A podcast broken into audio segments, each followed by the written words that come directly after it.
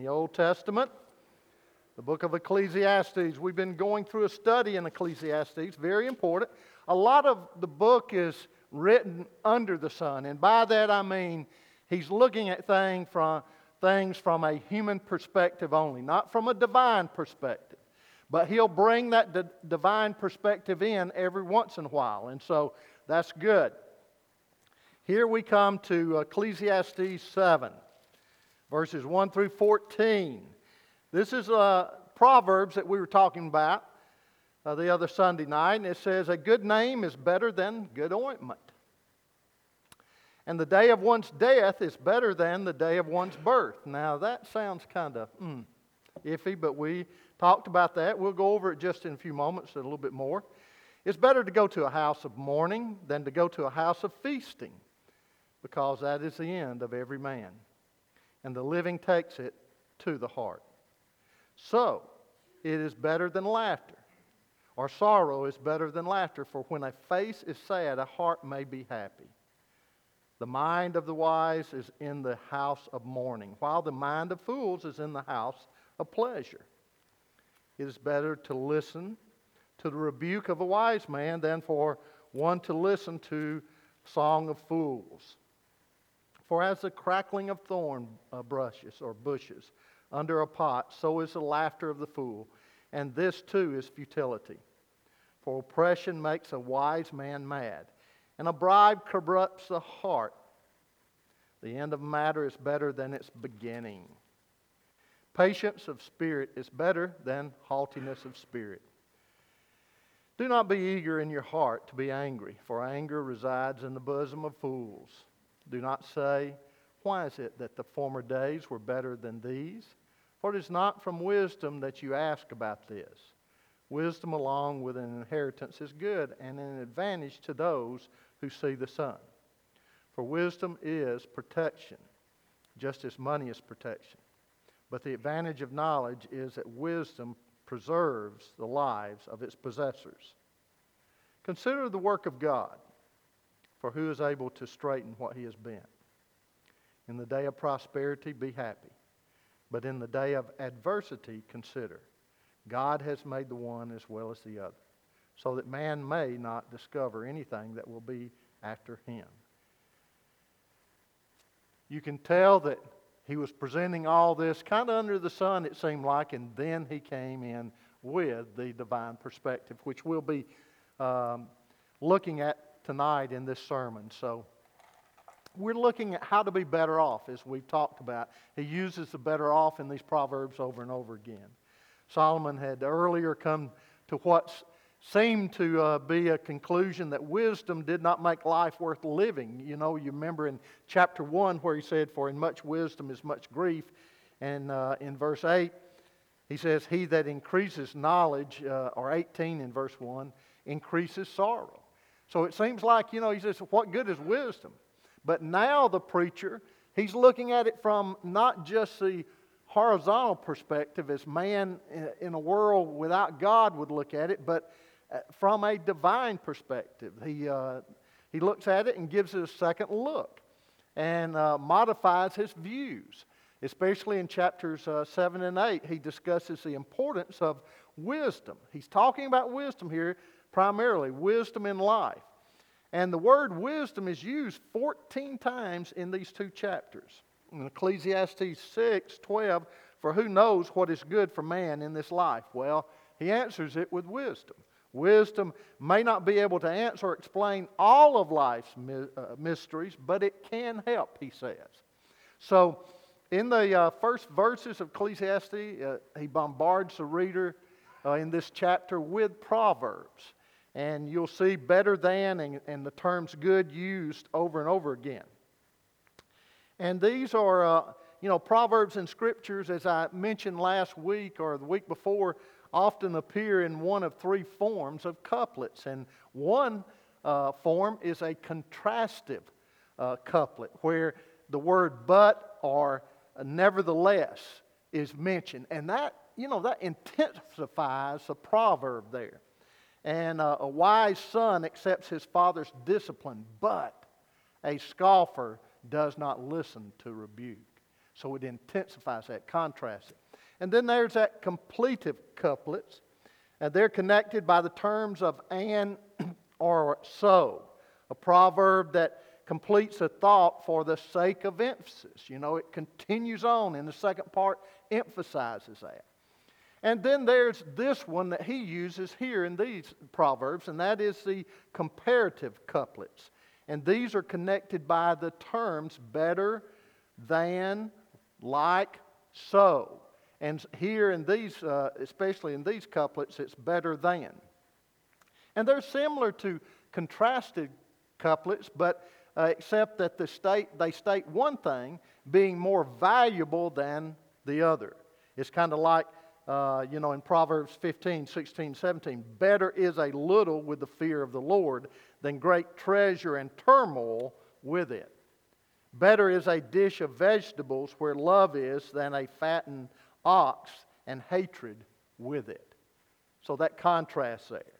So as wisdom returns to Solomon, it seems uh, that he returns it with these proverbs, uh, trying to compare it and and uh, you know this this contrast here, and uh, emphasize what is better.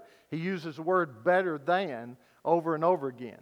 So he first of all says in, in uh, verse 1 a good name is better than a good ointment. And we talked about that. In other words, a good name, a good reputation is more lasting.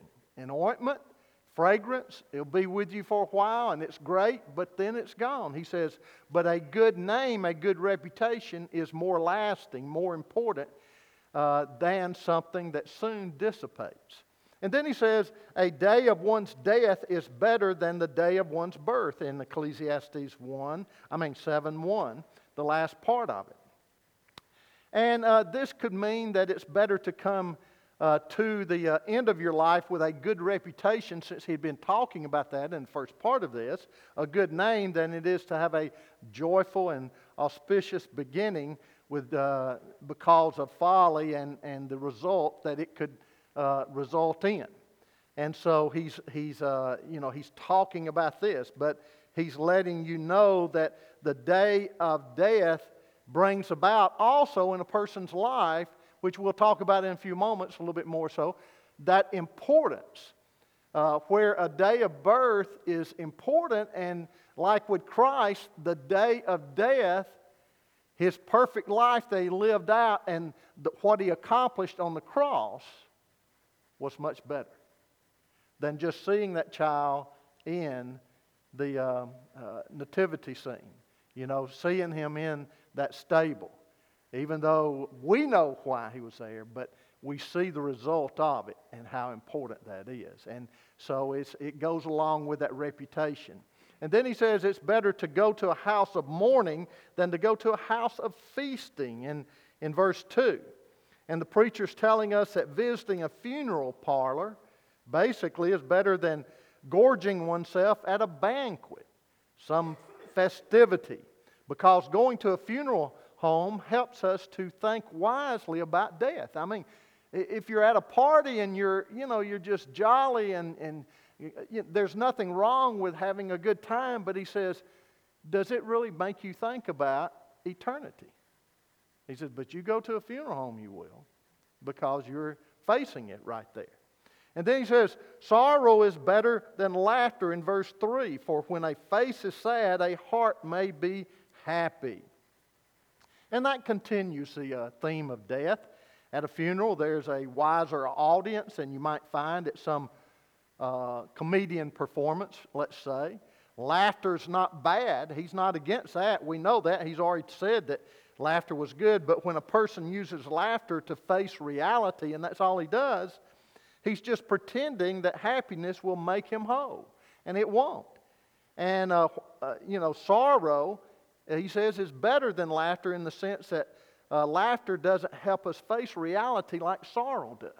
When we're in difficulties and when we're, we're um, in those uh, stressful times and when we're facing death or whatever it might be, it brings us to that point of looking up, hopefully. And then he says, uh, The mind of the wise is in the house of the mourning, while the mind of the fool is in the house of pleasure. In other words, the mind of the fool is at the party, the disco, the mind of, or the bar, and the mind of, uh, of the wise is a person who is thinking more about eternity. And then he moves on and he says, uh, It's better to listen to the rebuke of a wise man than uh, for one to listen to the song of fools. Solomon gives us a good description here of what a fool sounds like. He says, Like the crackling of thorns under the pot is laughter of fools. This too is meaningless in verse 6. And here the preacher tells us that oftentimes a rebuke will help more than foolish songs and hollow laughter. It is better to heed the rebuke of a wise person than to listen to the song of fools. King Solomon compared the praise of fools to burning thorns here um, in a campfire. And he's saying, You hear a lot of noise in the crackling of the uh, thorn bushes burning, but you don't get a lasting uh, result that is good. In other words, uh, he's, you know, he's comparing it to burning these thorns. Thorns are great to start a fire. And, uh, and you know, they, bright, they burn brightly and, and they're hot for a short while.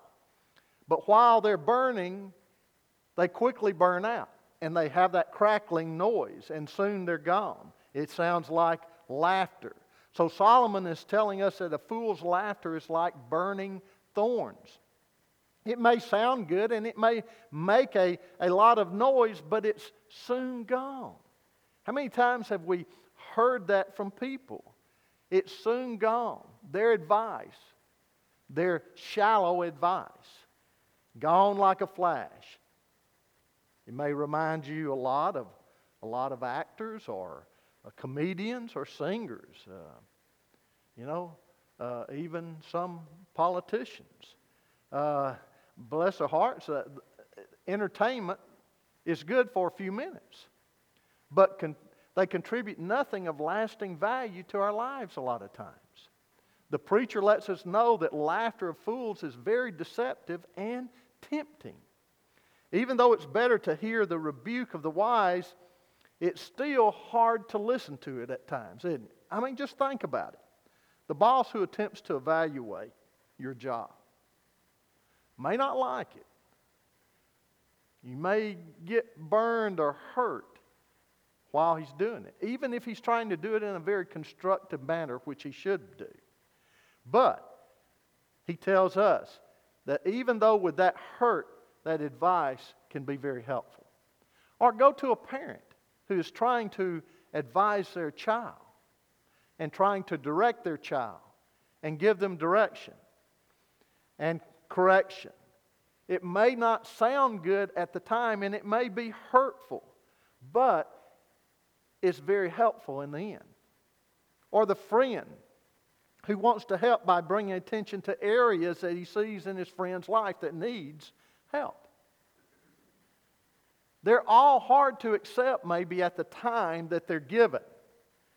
And we may want some uplifting, and, and we don't want to hear about the, the negatives of it at the time, or what we think are the negatives. But many times, we need to hear it. That's what he's telling us. He says, don't give a deaf, a deaf ear to it. And, and, you know, and there are others that we need to listen to, that we can learn from, and they're not always helpful, or at the time we think that we're listening to them. Like the teacher. How many times did the teacher give us rebuke in class? And then later, we see that although it was hurtful at the time, it was helpful later. I, we had Dr. Land come here at one time.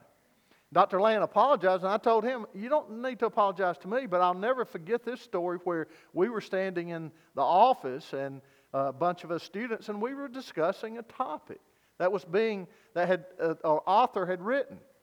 And they asked me, they said, What did you think about it? Did you read it? Well, I read about five pages of it. It was in Time magazine, and it was about 15 pages long, and it, I didn't have time to read it, and it was small print. And so I, you know, I said, well, yeah, I, I, I read most of, or part of it, and He said, What did you think about it? And so we were just real negative towards it. Well, I didn't know that Dr. Land was, uh, one of my professors was standing behind me, and, and he heard all the other guys, and I don't know why all of a sudden he picks me out from the bunch, but he says, uh, Mr. Purdy. And I said, Yes, sir. And he said, You read the article? And I said, Yes, sir. He said, Did you read all the article? I said, No, sir. I said, But I read enough of it. I didn't want to read the rest of it. He said, Well, it would do you good, my son, if you would read all of it, because at the end, he summed it up in the last page, last paragraph. And I said, Yes, sir. I thought about saying, Well, what about these other clowns that I've been talking about? But anyway, I did. And uh, so he, I mentioned that, and, and he got up when he was speaking here, and he said, I want to apologize to you, Mike. And I said, Don't apologize to me. I said, You should have gotten on to the other ones. No, I, I didn't tell him that. But uh, hey, rebuke was good because what did he tell me? What was he teaching? He's saying, Read it all.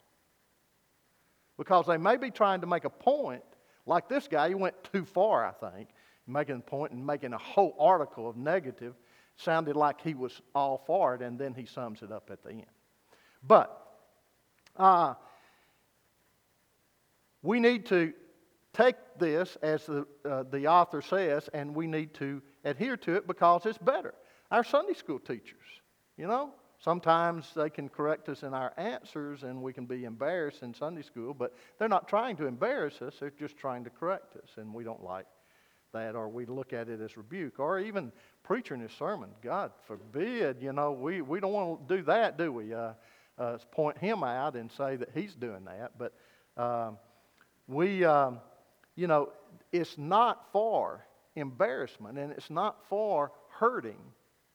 Anything that comes out is for correction. So we must be open and willing, listen and heed. Godly, wise rebuke will accomplish much more in our lives than flattery of fools, he says. This is basically what he's telling us. And then he uh, talks about the end of the matter is better than the beginning. The end is talking about the result or the outcome, of course. And the long haul, in other words, is better than the shortcut. How many of us want to take the shortcut? I, you know, I do a lot of times, don't you? But, you know, and he says, beware of easy routes. This is what he's telling us. Too often they become expensive detours in our life. And uh, they're difficult, and they end up being difficult and painful. He says in uh, chapter 7, verse 7 For oppression makes a wise man mad, and a bribe corrupts his heart. And the, the Hebrew word therefore, uh, mad means crazy, not necessarily angry. And so the preacher tells us that oppression makes us nuts makes us crazy.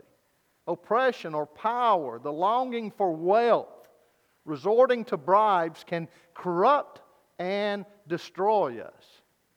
And so uh, we, you know, we, we think that the way they live and, and the way that they've acquired it, if we're not careful, bring and, and what they have brings contentment to their life. And that's a way of life. When we uh, find out that the way that they guide it and what they have has not brought contentment.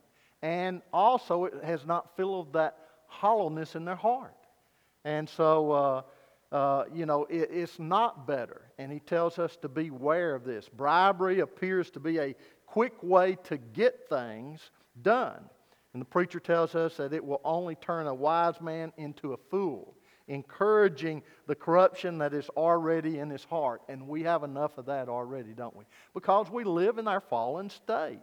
We may be changed, we may have a new nature within, but it doesn't do away with our body and our old nature, does it? We still are left with this until the Lord comes back and until we have a resurrection of our body.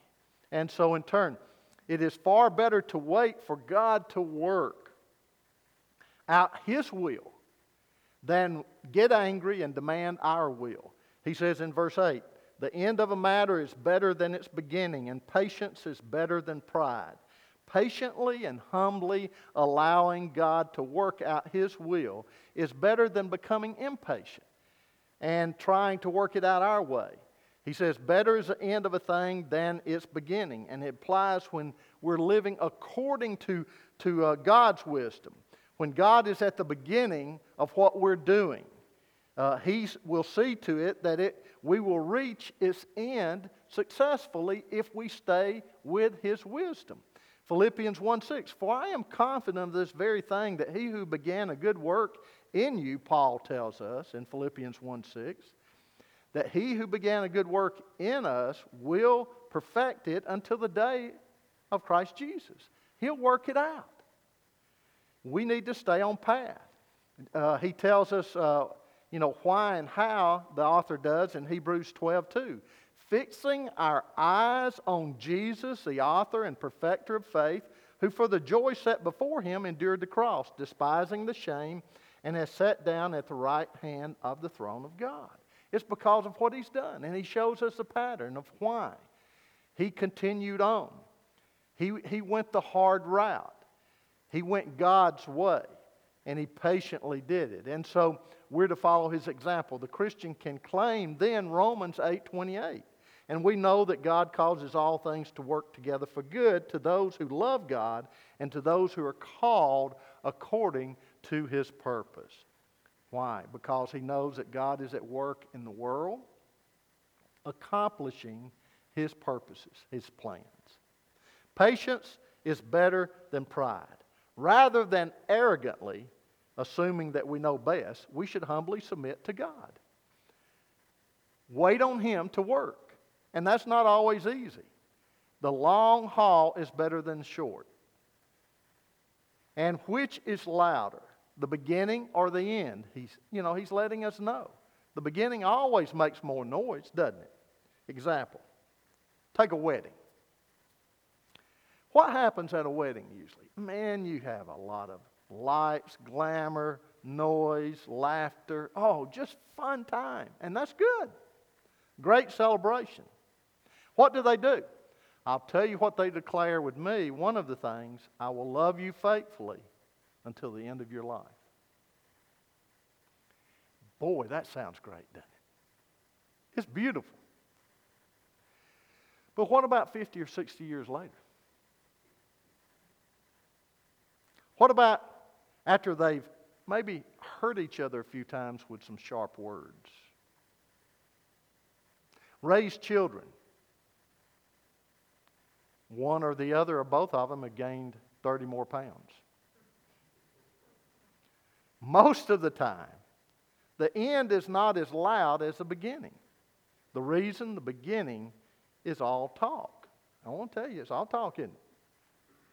The long haul is the commitment. That's where the commitment is. You do a funeral for an 80 year old or 90 year old spouse when the other spouse is sitting right down front on the front row. It doesn't have the glitter and it doesn't have the ceremony that it did maybe at the wedding. But I want to tell you, it's more glorious. You know why it's more glorious? Because they have endured the hardship, they have endured the pain, they have ignored the laughter of fools, not listened to the bad advice from some who told them the way to the shortcut. They have stuck to the long haul and finished well. Amen? That is character. Vows are good, don't get me wrong, but they are only intentions of what you think you will do. It is better to cross the finish line well. Amen? Then he says, Patience of spirit is better than haughtiness of spirit. Do not be quickly provoked in your spirit, for anger resides in the laps of fools. And how we know that. But don't we struggle with that? It resides even in Christians' laps at times, doesn't it? do you struggle with patience? I think if you're living, you do. If we're honest with ourselves, to wait, to quench the anger, to exercise patience, it, dis- it displays wisdom. and self control in a person's growth. Just take, for example, how many of us have been in a hurry to get someplace only to get caught by that long red light? Oh my goodness. Patience, my son, patience. That's what my wife says. Patience, honey, patience. Doesn't that just get under your skin sometimes? Not her. Not, I'm not saying that. I'm saying the red light. or maybe you're traveling down the road. Don't you just hate this? And we ran into this just this, this weekend. And here is traffic backed up for miles on the interstate. And then by the time you get up there, there is a car on the side and there's blue lights blinking off the road, not on the road, off the road, and everybody's rubbernecking. And it's caused a backup, if you will. And if you're not careful, the backup will cause murmuring, if you will. And murmuring will cause complaining, if you will. And complaining will cause griping, if you will. And if your spouse is with you, it may cause problems, if you will. You think you may know a shortcut.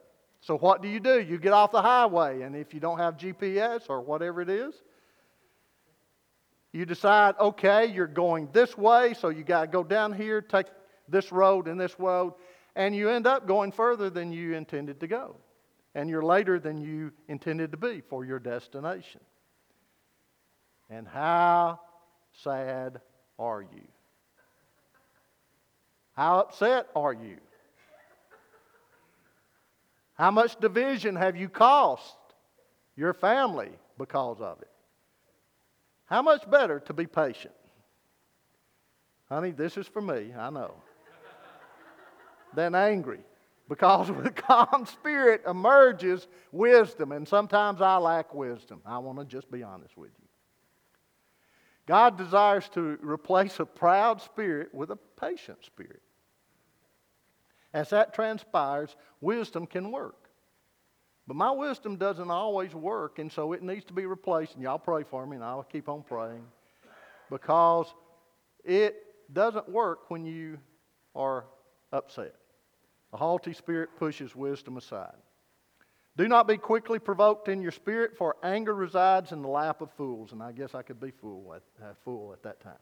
To learn patience is one of the great lessons that adversity can teach us.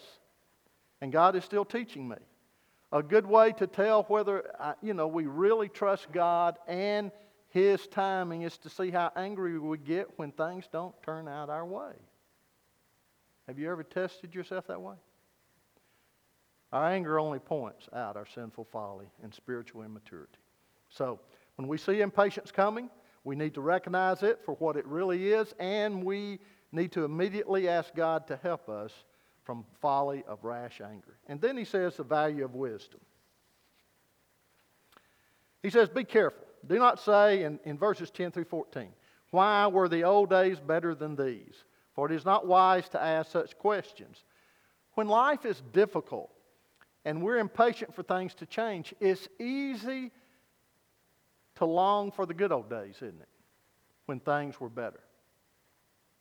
I know I do at times. But we need to be careful about that, that we don't camp down there. Sometimes people will camp in the good old days. In the Old Testament, the old men wept for the good old days when they laid the foundation for the second temple. And the young men sang because the work had begun in Ezra chapter 3. We need to be careful about good old days, not camping out there, because sometimes they become only a combination of a bad memory with a good imagination. We're not seeing the whole picture as it was. We need to be careful to remember that time sometimes dims our memories of the past so that the present looks bleak. Now, there's nothing wrong in looking at the good old days. There's nothing wrong in seeing the good that was in the good old days. but to not move forward and use that as a stone. You remember when Joshua was crossing the river? What did he do? He put the stones in, in the middle of the river. Yeah. And then he put them on the other side also, didn't he? What were they to do? They were to be a reminder of what God had done. See, but what? For them to just camp there and not move any further? No, to move further because of what God had done and move in God's plan. Victorian essayist Hilaire uh, Belloc wrote While you are dreaming of the future or regretting the past, the present, which is all you have, slips from you and is gone. Boy, how true is that, you know? How many days have we let slip by? Because either the future or the past. It will never be yesterday again. Wisdom stays on the cutting edge. Make the most of today for the Lord. That's what the preacher is telling us. Allow wisdom to help us see life clearly. Wisdom, like an inheritance, is a good thing and benefits those who see the sun. The preacher is trying to teach us about life and death, folly and wisdom, and about waiting patiently, as I talked about, to see what God will do. And he's teaching us what? He's teaching us the right way to live and look at life. In these verses, Solomon restates the value of wisdom. And, and the preacher's been warning his readers about money earlier, hadn't he? and the way it fails to satisfy our soul if you're relying completely on money. Money within itself is not bad, but if that is your priority, if that becomes your God, if that's what controls you, if that's what you think is going to bring you happiness, then it, you'll find out soon that it is temporal. It soon fades away, as we talked about on Sunday morning. He says, here the king says, wisdom is as good as an inheritance, and he knows all too well that money does not last forever, but as long as we have it, money is useful in providing what? It's providing protection against the practical difficulties of daily life. Wisdom is protection for the soul, and, and it helps us deal with the reality of what? Death. It guards us against the folly of rash anger. It helps us to take a long term view of what God is doing in the world. And so, wisdom may even save our souls. He says in Ecclesiastes 12, or verse 12, for it preserves the life of him who has it. True spiritual wisdom, he's, he's telling us, gives us spiritual vitality. And as long as we live, it will bring that vitality in if we depend upon it. And when it comes time for us to die, it will lead us to everlasting life. So the preacher tells us that wisdom is like an inheritance to take care of us. And he also describes it as a shelter. He says wisdom is like a shelter in, this, in uh, verse 12a. It's described as protecting us, it's described as a shelter to those who obey. He goes on, but the advantage of knowledge is this wisdom preserves those who have it. Wisdom is more advantageous than money because it stays with you through the hardest times when money will run out many times. Still, God's sovereign plan exposes wisdom's weaknesses, though, its limits. Wisdom within itself has uh, limits. In verses 13, 14, consider what God has done. For who can straighten out what he has made crooked? When times are good, be happy. But when times are bad, consider this God has made the one as well as the other. Therefore, no one can discover anything about their future. No one, not even the wisest person, he's saying, can change God's plan or predict, predict what will happen next. You just cannot do that. So people should be happy, as we talked about this morning. Be happy in good times and see that it is a gift from God. And in the days of adversity, one should consider that God's plan encompasses that as well adversity. So embrace those things that you cannot change as God's plan, He's telling us. Don't go looking for pain That's not the thing he's t- telling us. But if you're in a time of pain and adversity now, he says, wait on God. Be patient. Trust God and work and, and be faithful to Him during this time. And a day of prosperity will come. There will be a t- day when He brings you to another point. So as you grow from that experience, He'll move you to another one. And if you are in a time of prosperity, He says, enjoy it. But prepare for a day when trials will come and pain will come. You know, you can't know the future. He's letting us know this. God doesn't always do what's pleasant for us. We don't know what He's going to do. But we can count on God always doing what is best for us because He is a God that is caring. Adversity and uh, prosperity, God brings them both. We must learn to accept and understand that God has chosen them out of love, a love and a wisdom that is eternal. They have a special purpose, and they're stated in these last words in, in verse 14 God has made the one as well as the other. Therefore, man cannot discover anything about his future. Wisdom is what it takes for us to have a proper perspective about life. It takes a good deal of spirituality to be able to accept prosperity as well as adversity, being in God's plan. God is in charge and lets us know that we need Him.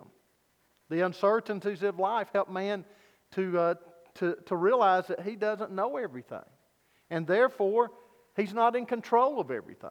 No matter how much experience we have in Christian life or how many books we read, we must still walk by faith. That's what pleases God. So, in application, we need to understand that wisdom is needed for us to have a proper perspective about life. Second of all, we need to make sure when majoring, making major decisions, we ask God for wisdom. Making God the center of our lives means that He is also the core of every decision that we make. And then, three, realize that we cannot see the whole picture about drawing upon the wisdom of God that He sees. It is God alone who opens our eyes to see His hand working for us. And He lets us see it. And as we talked about this morning, He gives us a grace that we need for that day, doesn't He? Don't worry about tomorrow and tomorrow's grace. He'll provide it. He provides today's grace. It helps us focus on the result instead of just the process. So, some questions I want to leave you with in closing. In going back over this, I want you to see what the preacher says. Why is a good name better than a good perfume?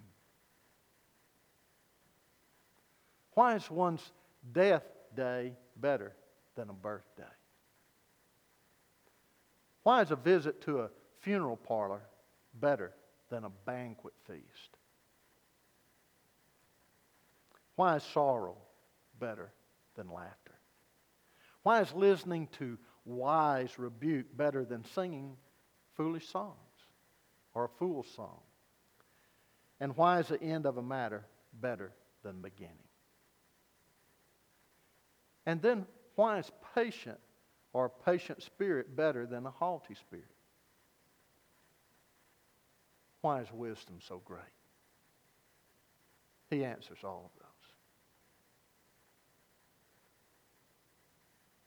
God is sovereign. He's the one that we should be seeking. Let's bow our heads in prayer.